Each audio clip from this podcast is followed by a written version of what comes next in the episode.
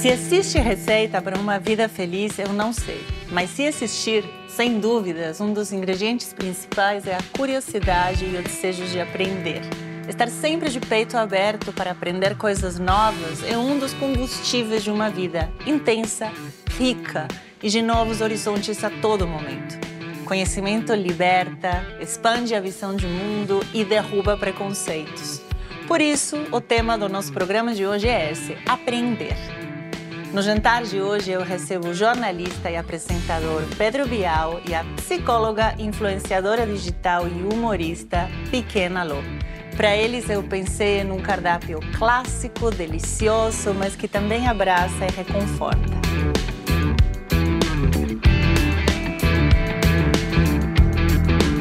Acho que é por aqui, né? Aqui, aqui, eu tô, eu tô sentindo cheiro. Sentindo. É, cheiro bom, hein? Tô sentindo. Ou será que é a gente que já está imaginando? Eu coisas? acho, também pode ser uma. Você sabe que só pelo nome a gente já se predispõe a, assim, carro, carrossela. Sentir o cheiro de comida boa. É, cheiro... Sentiu o cheiro de comida É, boa? claro. Só Boa por esse noite. Boa noite. Seja muito bem-vindos. Obrigada. Prazer. Muito prazer, não, prazer, Pedro. Prazer, Finalmente. Pois eu é, gostaria de te dar feliz. dois. Sempre fico com essa coisa dos cariocas, por favor. Pois é, eu sou um falso carioca que agora me acostumei a dar um beijo. Eu sei, só. aí foi pro segundo. Desculpa, eu te deixei Não, no mas- vácuo. Agora eu vou dar o outro. Tá bom, então vem, dá o outro. Pronto. Perdida. Seja muito bem. Obrigada. Obrigado. Muito secreta e nova. Você Eu, está muito bem instalada. eu estou muito bem instalada, Tá eu estou muito bem acompanhada. Imagina.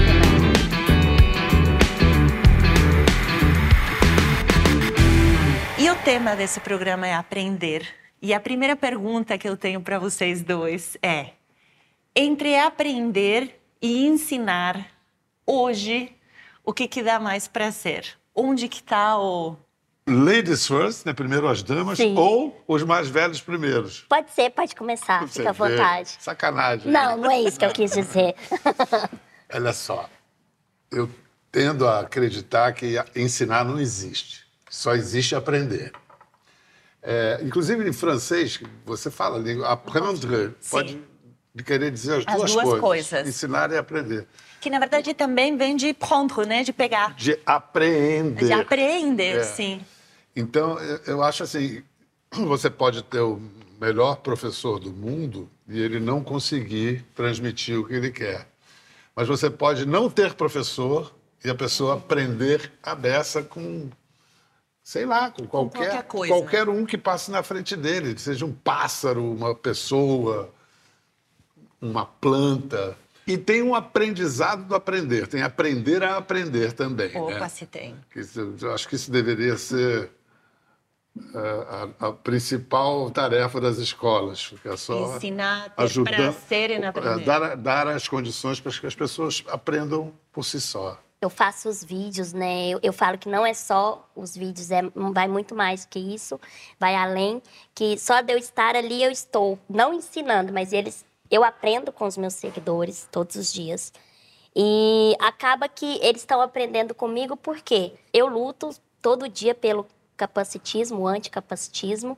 E eu não preciso falar necessariamente sobre isso, mas eu estando no, no vídeo, já estou tendo uma representatividade enorme. Então, eu acho que realmente ensinar é muito difícil, mas a gente aprende mais do que ensina, porque eu aprendo com eles todos os dias, aprendo com os pais das crianças com deficiência e das pessoas que também não têm deficiência, me mandam mensagens incríveis que eles conseguem tirar algo ali do que eu falo, do que eu quero mostrar Eu no acho que- dia a dia. é, acho que você está dizendo também, é, aprender, ensinar, a gente está falando de educar. Sim. Uma das coisas preciosas, talvez a mais preciosa que a Pequena Lu traz, é o exemplo. O exemplo, né? Sim. Tem esses clichês hoje em dia, mas, enfim, um pouco difícil de fugir deles. O exemplo arrasta. Mas é verdade, assim, quem, quem tem filho sabe como se você falar uma coisa e fizer outra, a criança vai olhar e vai se sentir enganada, sabe? Ah, que isso? Mas Porque- então, aprender e ensinar é algo que a gente faz meio que ao mesmo tempo. Sim. De todas essas experiências e de todos os lugares onde vocês se colocaram na vida, aprendendo ou não, ensinando ou não, uma lição que você tem aprendido que seja muito importante hoje em dia. Tá pensando? Eu, eu sei duas, vou escolher uma das. Vai, vai, vai. Enquanto isso, se penso. vocês quiserem pegar um, uma. Isso aqui chama torta do sol, torta do soleil. E é uma massinha recheada de Obrigada. azeitonas com queijo de cabra. E vocês podem colocar aqui numa tapenada. Um requinte de queijo de cabra, que é bom aqui pro, É muito pro moço que, que é- tem um coração fraco. Olá, eu sou a Paola Carosella e este é o podcast do Alma de Cozinheira. Aqui você vai poder ouvir tudo que rolou nos jantares que eu preparo para os meus convidados.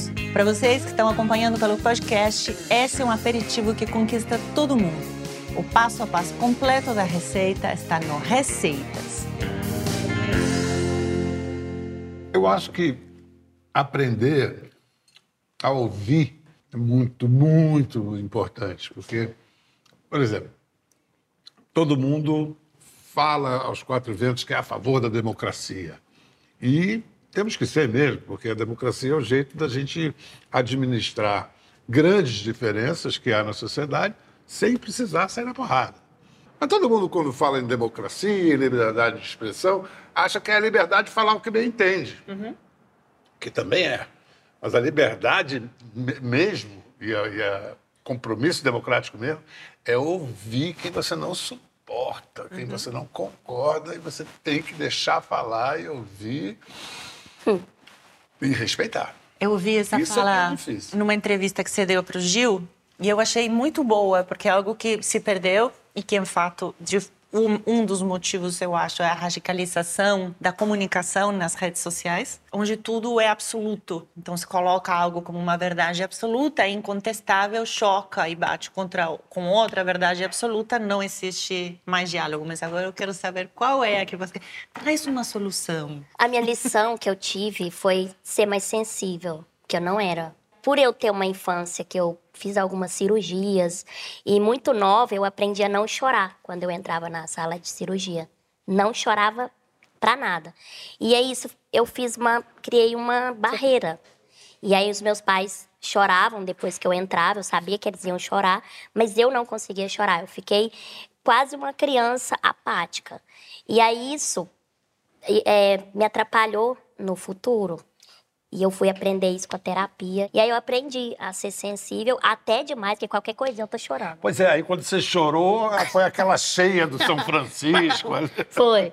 E aí eu não Finalmente aí chorou, eu mas- vi que, tipo, isso não me tornava mais uma pessoa muito Fraca, frágil. ou frágil. Porque a gente acha que é isso, Porque, né? na verdade, chorar e demonstrar as fragilidades demanda Faz muita parte. força e muita Sim, coragem. Exato. Saí de casa com 17 anos e falei, quero estudar fora. Eu me pergunto quem teve mais coragem, se ela ou os pais. É isso que eu quero saber. Eu quero saber tudo. Eu acho que nós três, né? E quando eu saí de casa, eu falei para os meus pais, eu quero estudar em outra cidade. Meu pai pulou dessa altura, porque ele ainda tem aquela super proteção. A minha mãe, mesmo com medo, ela não demonstrava e não falava, não, você não vai. Ela sempre apoiava mesmo com o pé atrás. Eu morei fora, assim, eu morei em Minas também, mas em outra cidade, por sei, mais de sete anos. Peraí, você saiu de onde para onde? Pra Eu fui de. Araxá, Sim. Minas Gerais, para Uberlândia. Depois de Uberlândia, eu fui para Uberaba, que foi onde eu me formei. E aí, ali que eu vivi muito em Uberaba. Muito, muito mesmo. Aos 17 anos, 17. você falou: tchau, eu vou com as minhas amigas Isso. morar sozinha porque eu vou estudar. Aí eu aprendi eu não a passar, a limpar a casa, lavar a louça. Você também aprendeu que pais têm que deixar os seus filhos irem. Sim. E eles também aprenderam isso. Não, eles aprenderam e É, eles te ensinaram. é. Igual mi- minha mãe, eu sempre falei, eu sou pequena, mas eu sempre pensei muito grande. Muito mesmo. Quando eu mudei, morei em Uberaba, eu falava que eu ia morar em São Paulo. Não sei como, mas eu falava, eu vou morar lá. E tô aqui já tem dois anos. E a tua autoconfiança? Eu fui o, o filho, um filho amado. Eu acho que ter a certeza do amor do- dos pais, isso acho que dá uma autoconfiança original. E aí vocês vão rir de mim. Não. Vão, vão rir de mim. Mas Só eu... na hora de dar. Não, não, porque, porque entra num terreno quase religioso, que é o terreno esportivo. A minha autoconfiança também vem da minha história com o Fluminense.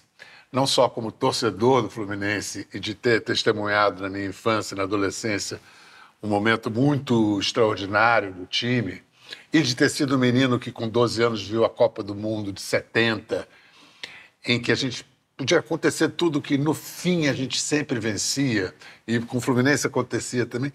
Então, você teve comprovações de que as coisas davam certo. O que, o que é um pouco de pensamento mágico. Mas é tão importante mas, nesse, na, porque, na, nessa eu, idade. Qual é a sua religião? Minha religião é o Fluminense. Eu sou, a minha religião é o Fluminense. É, é um pouco de pensamento mágico. Mas se você for investigar os motivos da autoconfiança de qualquer pessoa, não tem nada de racional. Em autoconfiança, eu devo dizer também que contribui para ela a minha enorme desconfiança.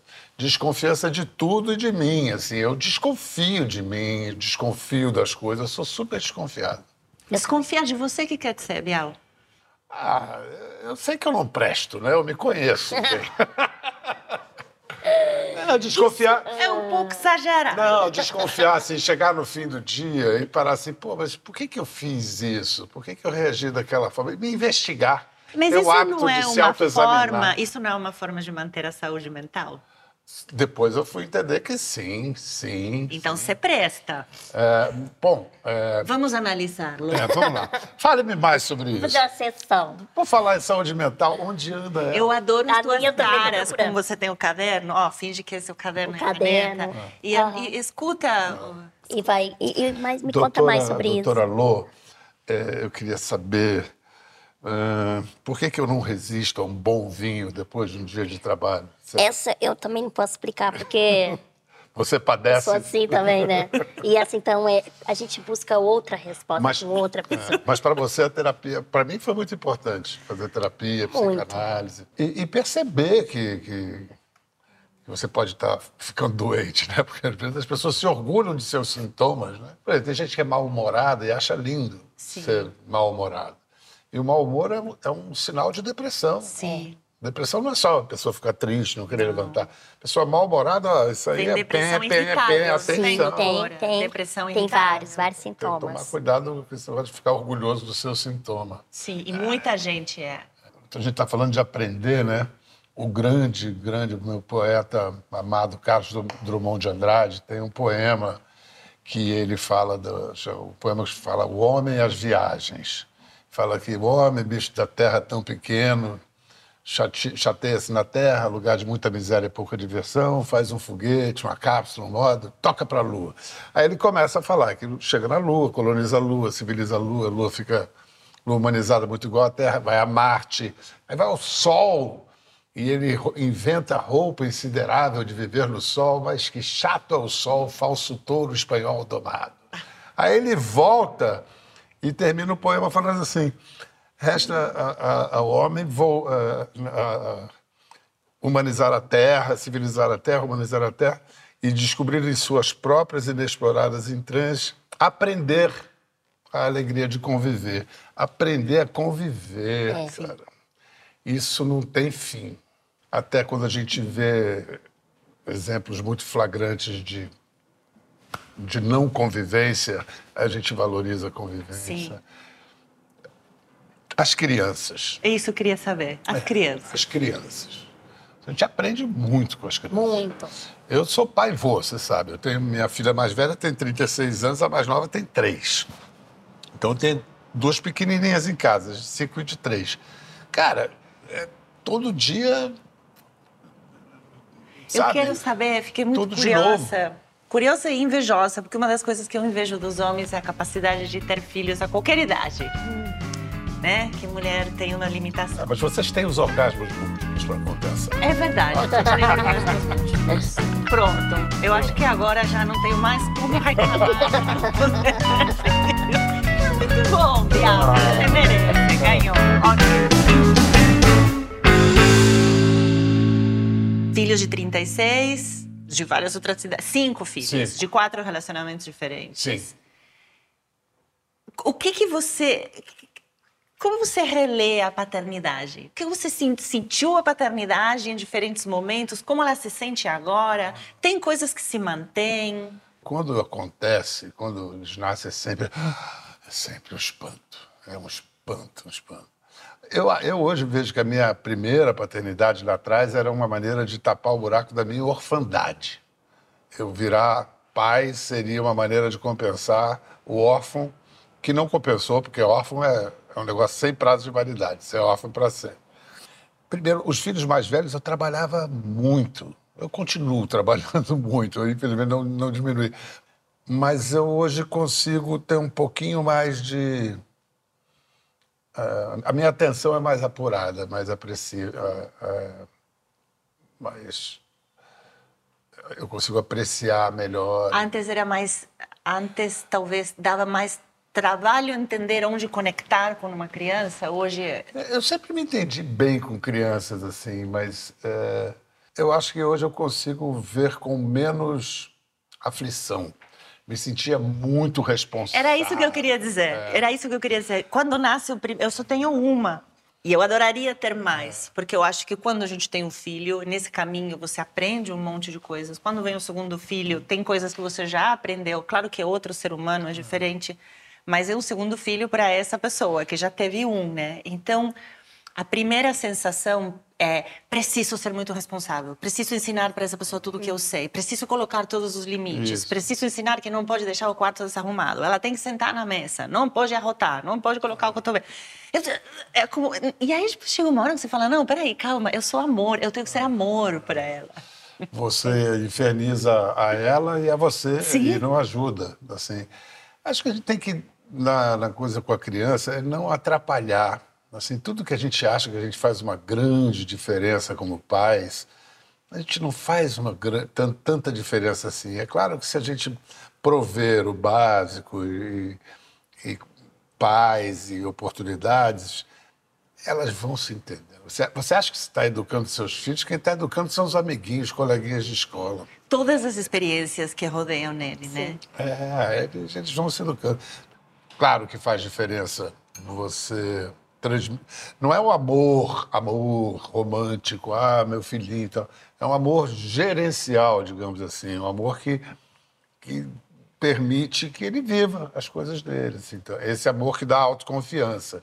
A minha mais velha, eu, eu, eu, eu, quando ela, ela tem 36 hoje, ela, quando era adolescente, eu cismei de, de como pai, dar conselhos sobre a iniciação sexual dela. E ela falava, eca, pai, eca, assim, falando, mas você devia treinar, porque a mulher, para ter orgasmo, ela precisa treinar. Você quer os brinquedinhos, umas coisas? Pai, não quero falar disso. Tá? Coisas que eu achava que o pai podia falar. Só que não. Mas não é legal. Não queremos. E com, com os meninos, aí é uma parceria mais do, do futebol, de ir para o Maracanã, e, ali, e aí surgem as, as esses assuntos e, e tal. Você trouxe um livro, Pedro. Trouxe. Você trouxe dois. Trouxe dois. E... Me falaram que o tema era aprender. Sim. E que aí que eu pegasse dois livros. Eu peguei um livro que é de um, de um cara. Ele, inclusive, escreveu o livro no último ano de vida dele. Era um, um médico, um cientista sueco muito brilhante. E lançou aquele livro Caramba. Factfulness. Eu pego lá. Você pega? Pego. Eu peguei. Aí. Fica aí, fica aí. Rebolei. É, Sinta-se em casa. Eu vou, é. eu vou. Não, é esse livro aqui. É um livro sobre. Muito útil nos tempos que correm, que é um livro sobre você não acreditar em tudo que te dizem. A gente ouve um negócio, repete, Sim. sem saber se, se procede, entendeu? Então. E acaba te dando uma visão. Ah, seria uma estupidez. Mais uh, otimista até do, do, estado das coisas no mundo, que todo mundo muitas vezes fica repetindo. É, me lembro, por exemplo, quando eu era mais jovem, falou assim: ah, nós usamos apenas 20% da nossa, do nosso cérebro. Aí hoje a neurologia, os estudos já mostraram que é, é, não é bem isso, que a gente usa o cérebro inteiro o tempo todo e não usa o tempo todo, é uma coisa de administração de energia, que é muito mais complexo que isso. Então são essas verdades absolutas que a gente fica repetindo. E a outra coisa, o outro livro é, é, é, um livro do Caetano Galindo, que é o maior tradutor do Brasil hoje, que escreveu A Formação da Língua Portuguesa. E é uma delícia, é uma delícia de, de leitura. E a gente aprende que a língua, a língua que se, se diz culta, a língua escrita, que os gramáticos menos iluminados buscam defender como imutável, que a língua é feita pelo jeito que o Sim. povo fala. Sim. Foi assim desde desde a Grécia, o latim, era o é, latim do povo. Constante movimento também. É. então, faz. por exemplo, essa, essa historinha aqui é boa. Tinha do, no latim clássico tinha a palavra saluare que foi mastigada pela pebre do Império Romano para salvare, que foi estropiada pelos celtiberos, desentendida pelos germânicos, tingida pelos árabes, salvar, imposta aos indígenas da América, sarvar, e finalmente alterada pelos padrões silábicos dos idiomas de negros africanos, saravá. Olha que de onde vem o saravá. isso! É. É muito privilégio. Primeiro as damas. Obrigada. Esse é um prato muito simples, muito clássico da minha vida. Um agnolotti de ricota, espinafre, eh, parmigiano, reggiano, burro, salvia. Manteiga, sálvia, espinafre, ricota. Que delícia! Muito bom. Eu gosto de coisas saborosas, sabe? Tem comida que... Ah, é muito bom, mas e esses ingredientes são levinhos, mas eles são saborosos. A ricota, o que está junto da ricota? Espinafre. Espinafre. Um pouquinho de cebola, noz moscada, um pouquinho de noz pecado, hum. sálvia, pimenta do reino. Não é simples, não é simples. É, tem, tem um Parece segredo. simples. É. A simplicidade é sempre complexa de se alcançar. Exato. Eu queria muito que o podcast tivesse cheiro para vocês sentirem um cheirinho delicioso desse prato. Olha, o passo a passo no Receitas. Temos um jogo. Um jogo. Que é divertido. Tá. Que eu nunca joguei antes, mas eu acho que vai ser divertido. Por quê? A gente vai aprender com Bial. Sim. Como entrevistar pessoas como fazer boas perguntas em frente às câmeras e como dar boas respostas. Aqui temos perguntas e aqui temos o tom da pergunta. Então, por exemplo. O tom das perguntas? É, por exemplo. Vou, esse é um exemplo, ah, não conta, entendi, tá? Entendi, entendi. Tá. É, a, a, pergunta é: quais são as habilidades de um bom anfitrião? E eu tenho que fazer a pergunta num tom polêmico. Vou tá. colocar o tom de novo, tá. esse tom é muito maravilhoso, vou tirar a pergunta. Aí eu faço a pergunta para Lô, ela me responde Aí eu passo o jogo, você pergunta pro Bial. Tá. O Bial te responde. Aí o Bial pergunta para mim, eu respondo e aí volta pro Bial, pro Bial perguntar para você. Melhor tirar tá. as facas da mesa, né? Por tá bom? Deus, hein? Então, sem olhar, porque senão eu vou fazer trampa, não pode. Eu vou pegar uma que não tá, que não tá olhando. É, é. Lô, você prefere uma refeição boa em um hotel ruim ou uma má refeição em um bom hotel? Não tem polêmica uma, uma boa refeição num hotel ruim? Depende de como está esse hotel também, pelo amor de Deus. Mas a polêmica é a minha reação. Eu, eu acho que é isso. Entendeu? Eu Sei, discordei, entendi, discordei. Entendi. Discordou. É só para justificar. É uma, é uma pergunta sem, sem saída, né? eu, eu diria, uma boa refeição num hotel ruim, a conta e check-out, por favor, né? Para ir procurar é, um lugar para dormir. Que não... É só comer e ir embora, não precisa é. dormir. Vai, Lô, pergunta para o Bial. Vê lá, Lô. Pelo amor de Deus, gente. A responsabilidade. Sensacionalista, ai. Ixi, Maria, só Esse polêmico, é sensacionalista. Parece jogo da discórdia do Big Brother, né? Sensacionalista é o que mais a gente quebrar vê. Todo. Bial. Tô assim, ó, fazendo pergunta para você, imagina só a responsabilidade. Sensacionalista, Lô. Qual foi a. Teve muitos boatos aí, né? De que você teve uma situação que te fez morrer de rir. Morrer de rir. Você acha que tem alguma situação que faz a gente morrer de rir ou apenas dar risada? Por exemplo, essa aqui. Eu vou, eu vou morrer de, de, vergonha de não saber dar uma resposta decente para essa pergunta. Cara, a gente morre de rir, sim, porque se você é, não consegue parar de rir, você perde o fôlego, você perde a respiração, você começa a chorar e, E morre. vê, E morre, e morre, é verdade, é verdade.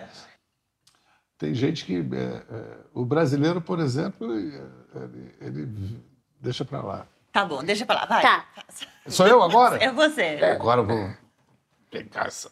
Agora dá aula. Gente, não pode não escolher, pode escolher? não pode escolher. é virado, virado.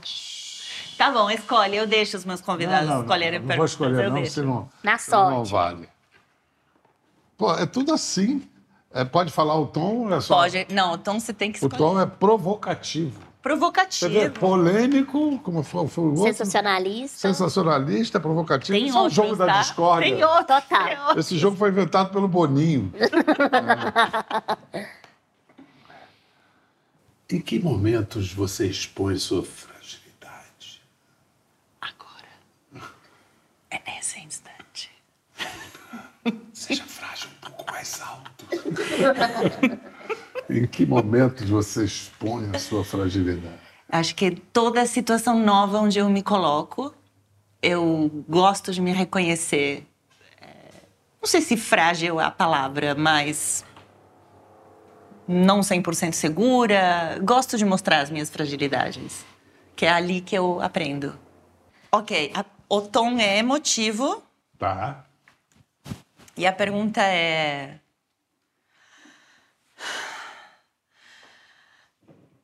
Bial, Ah, é pra mim? É. Como você acha que seu melhor amigo. eh, Como você acha que seu melhor amigo venderia seu peixe para, para, um, para um possível pretendente? Hilária essa pergunta. Hilária. Ainda mais num tom emotivo.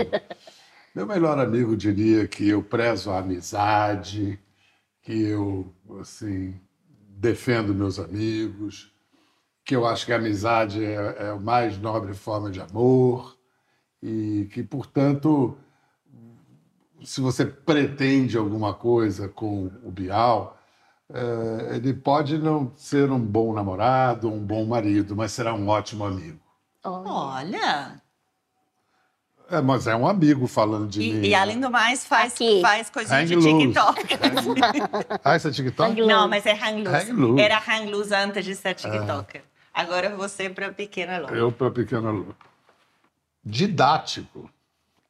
Essa, é- essa é boa. Onde você coloca mais energia? Explico. Nesse momento preciso da sua vida, onde você investe mais a sua energia? Na sua carreira, na profissão ou na sua vida pessoal e afetiva? Eu acho que ahn, um pouco de cada. Porque se meu pessoal não estiver bom, a minha carreira também não vai estar.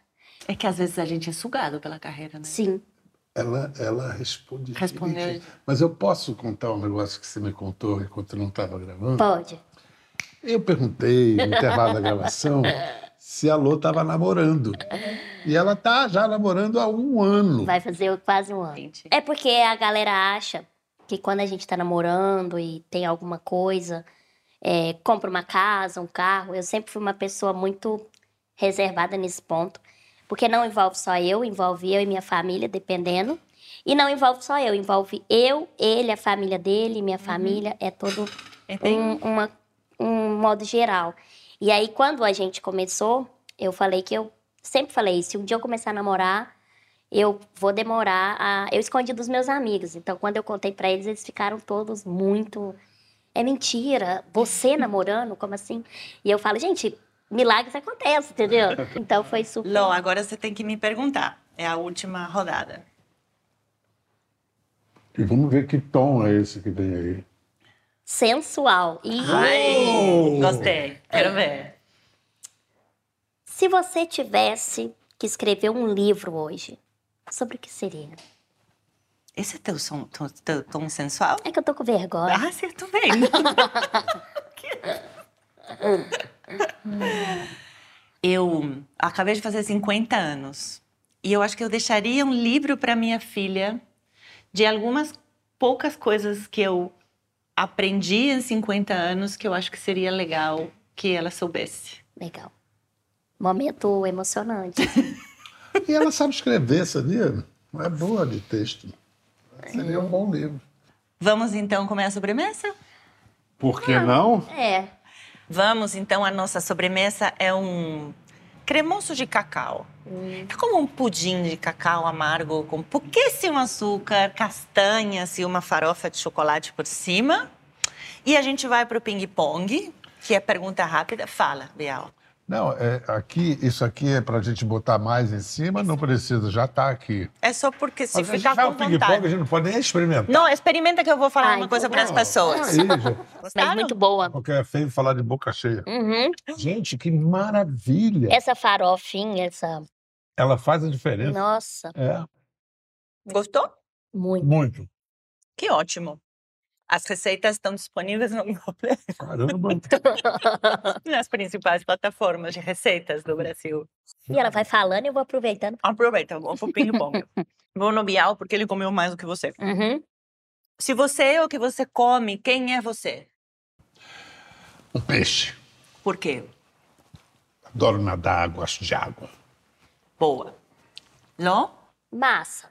Uma massa. Eu um acho ravioli. que pode ser o ravioli, porque eu gosto de todas. Perfeito.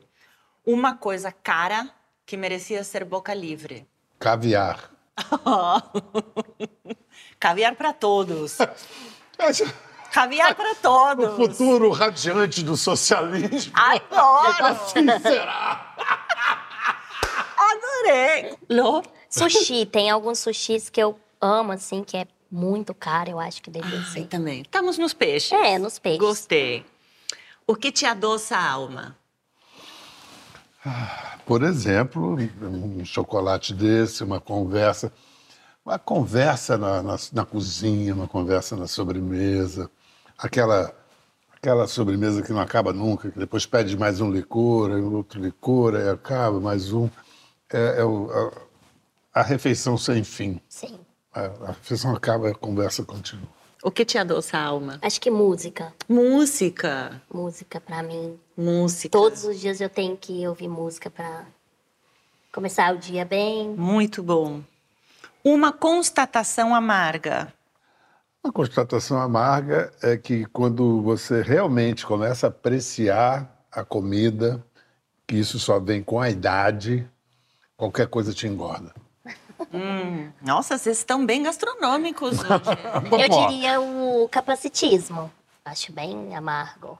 Preconceito no geral. Quem é você na fila do pão? Oh, Zé Mané. Quem é você no Fila do Pão? Não sei. Posso estar me descobrindo? Mas eu Pode. acho que é uma pessoa em construção e também em desconstrução. Ao mesmo tempo, porque tem coisas que eu tô aprendendo, acho que todo dia. E também em construção para ser melhor, inclusive aprender cada dia mais. O que te faz esfriar a cabeça? Viajar. Viajar. Embarcar num livro de ficção, um bom livro de ficção que te arrebata e, e você está numa relação, num mundo que é só seu, todo o resto é apagado. né? Um livro. A cabeça, um livro. Uma receita para curar ressaca. Bloody Mary. Muito bom. Concordo 100%. Ah, suquinho de laranja. Suquinho de laranja. Vivências, vivências. Um dia em que você viajou na maionese. Todos os dias em que eu tinha que fazer discursos do paredão do BBB.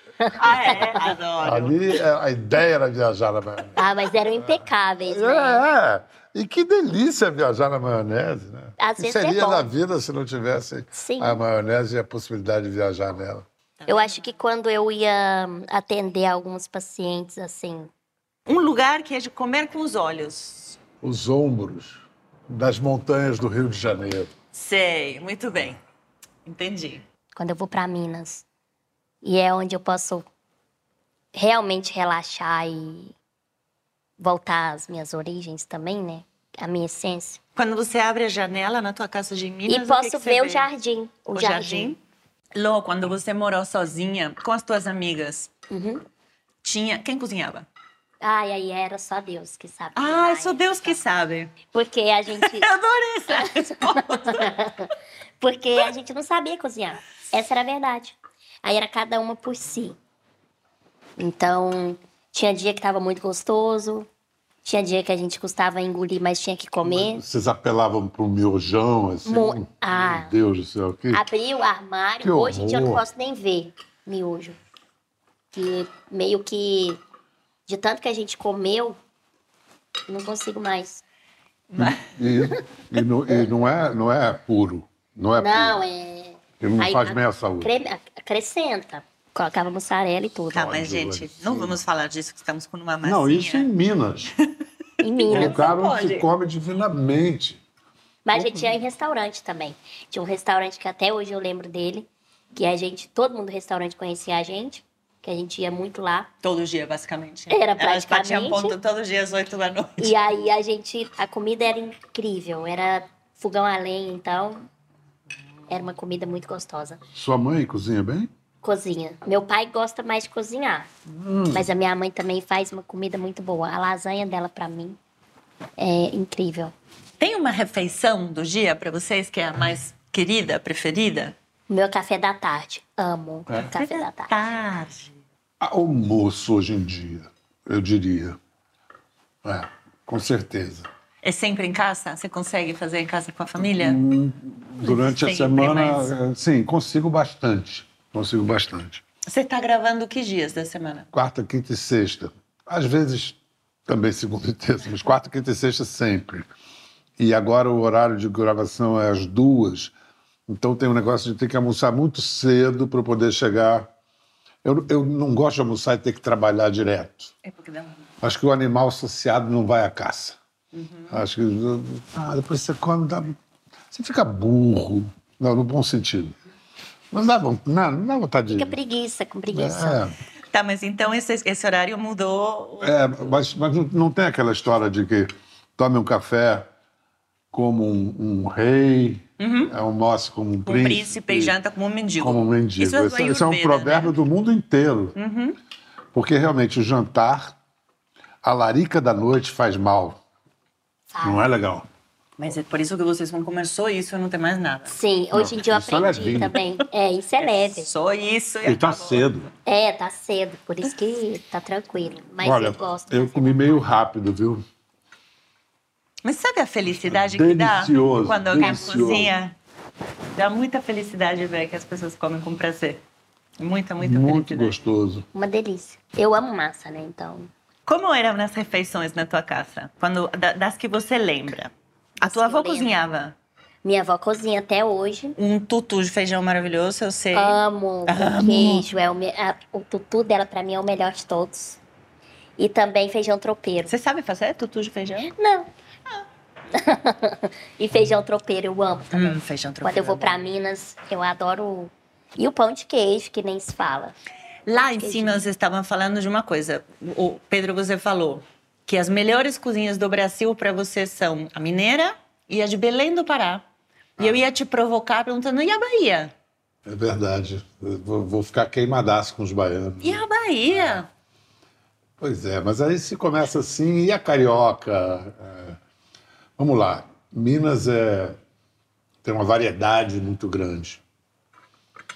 Pará tem uma coisa que. O Belém de Pará e Bahia tem uma coisa que Minas não tem, que é mar, né? Sim. Então, os frutos do mar, os peixes. E, no Pará tem os peixes de rio e peixes de água salgada.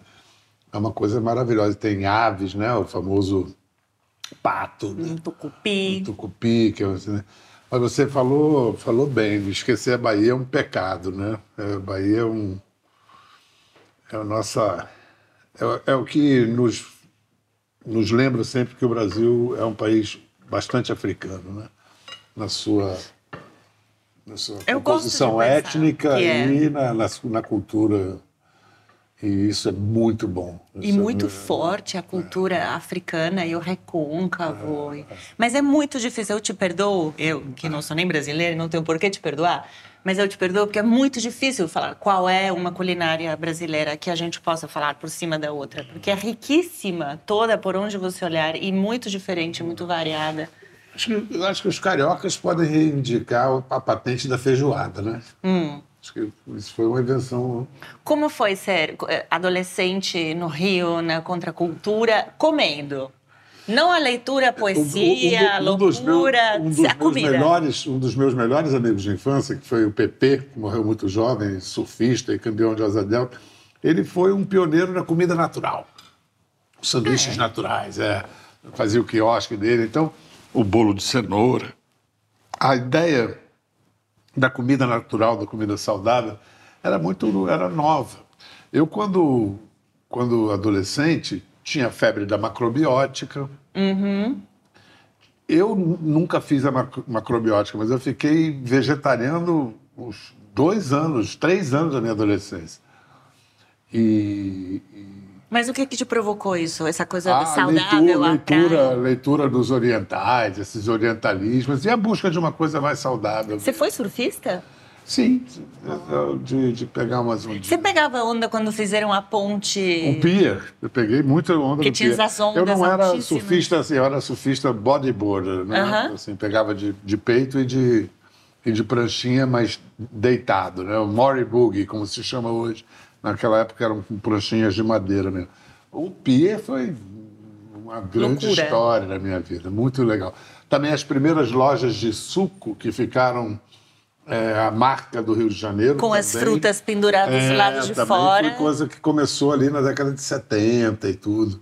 Então, essa cultura da, da, da saúde, né? de, coisas, de coisas boas. E o chopp. O chopp. O chopp é carioca, né? O chopp. O chopp não é brasileiro, mas o chopp é a cara do Rio, né? O Rio tem muitas caras, né? Mas eu acho que o, o shopping, a feijoada. É, os dois. Você gosta do Rio? Eu adoro. Você Vou vai para o pra Rio? lá Para Eu- trabalhar? também, para passeio, para trabalhar. Ah, tava lá há pouco tempo também, fiquei um mês lá. Já fiquei mais de um Caraca. mês no Rio. Um mês no Rio. Um mês. Quase me mudei para lá. Então, Mas- se. Não. se- Agora, só, só uma coisa para completar a nossa tour aqui da injustiça das culinárias brasileiras. Você tem a mineira, você tem a paraense, tem a baiana, a gaúcha. Mas um, dos melhores lugares para se comer no mundo é a cidade de São Paulo. Eu ia te perguntar. É uma loucura. Não, assim, Nova É uma loucura. É para, é É- para o duro, viu? É uma loucura. Competir com São Paulo e você come qualquer comida de qualquer lugar do mundo. Você tem aqui. E eu não termino de conhecer lugares novos. É, Mas você, exatamente. como corresponsal, você viajou muito, Sim. morou muito Sim. tempo em lugares diferentes. Sim. Tem algum que te fascinou, assim, encantou? Que você fala, nossa, eu comia muito bem, ou eu me surpreendi muito, ou eu pirei com a comida. A comida árabe, né? Comida libanesa. Mas onde? Em que cidade? Pois é, em- em- na Jordânia, onde eu fiquei muito tempo em Amman, e ali tinha uma comida libanesa. Era, é, é demais. É demais, porque é o seguinte, a comida francesa, ela é cheia do salamalex, e três dias você enjoa. Aí a comida italiana não, tem uma versatilidade. Cada dia você come uma coisa, não tem como enjoar. E a árabe, eu acho que é italiana com um certo. ah, mais uma coisa assim que. É E as demais, cores, e os milhões de pratinhos, Isso. porque tem o metze, né? O mesa, metze. né? É. Então você vai pegando e come com a mão, e tem essas coisas, tem o agridoce, e tem as, as ervas frescas, e a menta, e a coalhada. e- Eu, Eu acho que, assim, se for hoje, se for para bancar, essa é a culinária mais. Inclusive se confunde um pouco com a mediterrânea, que é tão elogiada. Ela é mediterrâneo, Ela é né? mediterrânea. Mediterrâneo, ele é impactado por muitas culturas. Então, você tem um mediterrâneo francês e você tem um mediterrâneo do Meio Oriente, que não tem, que é Isso, outra coisa, né? Tudo começou ali, né? O crescente fértil ali, né? Tudo começou ali, a humanidade, a civilização. Dá umas vontade de viajar, a gente escuta o Pedro. Eu Muito. viajo, eu Fica horas, viajo Pedro, contando comer. E coisa. fica assim, só viajando, né? Às vezes eu viajo para um lugar só para comer.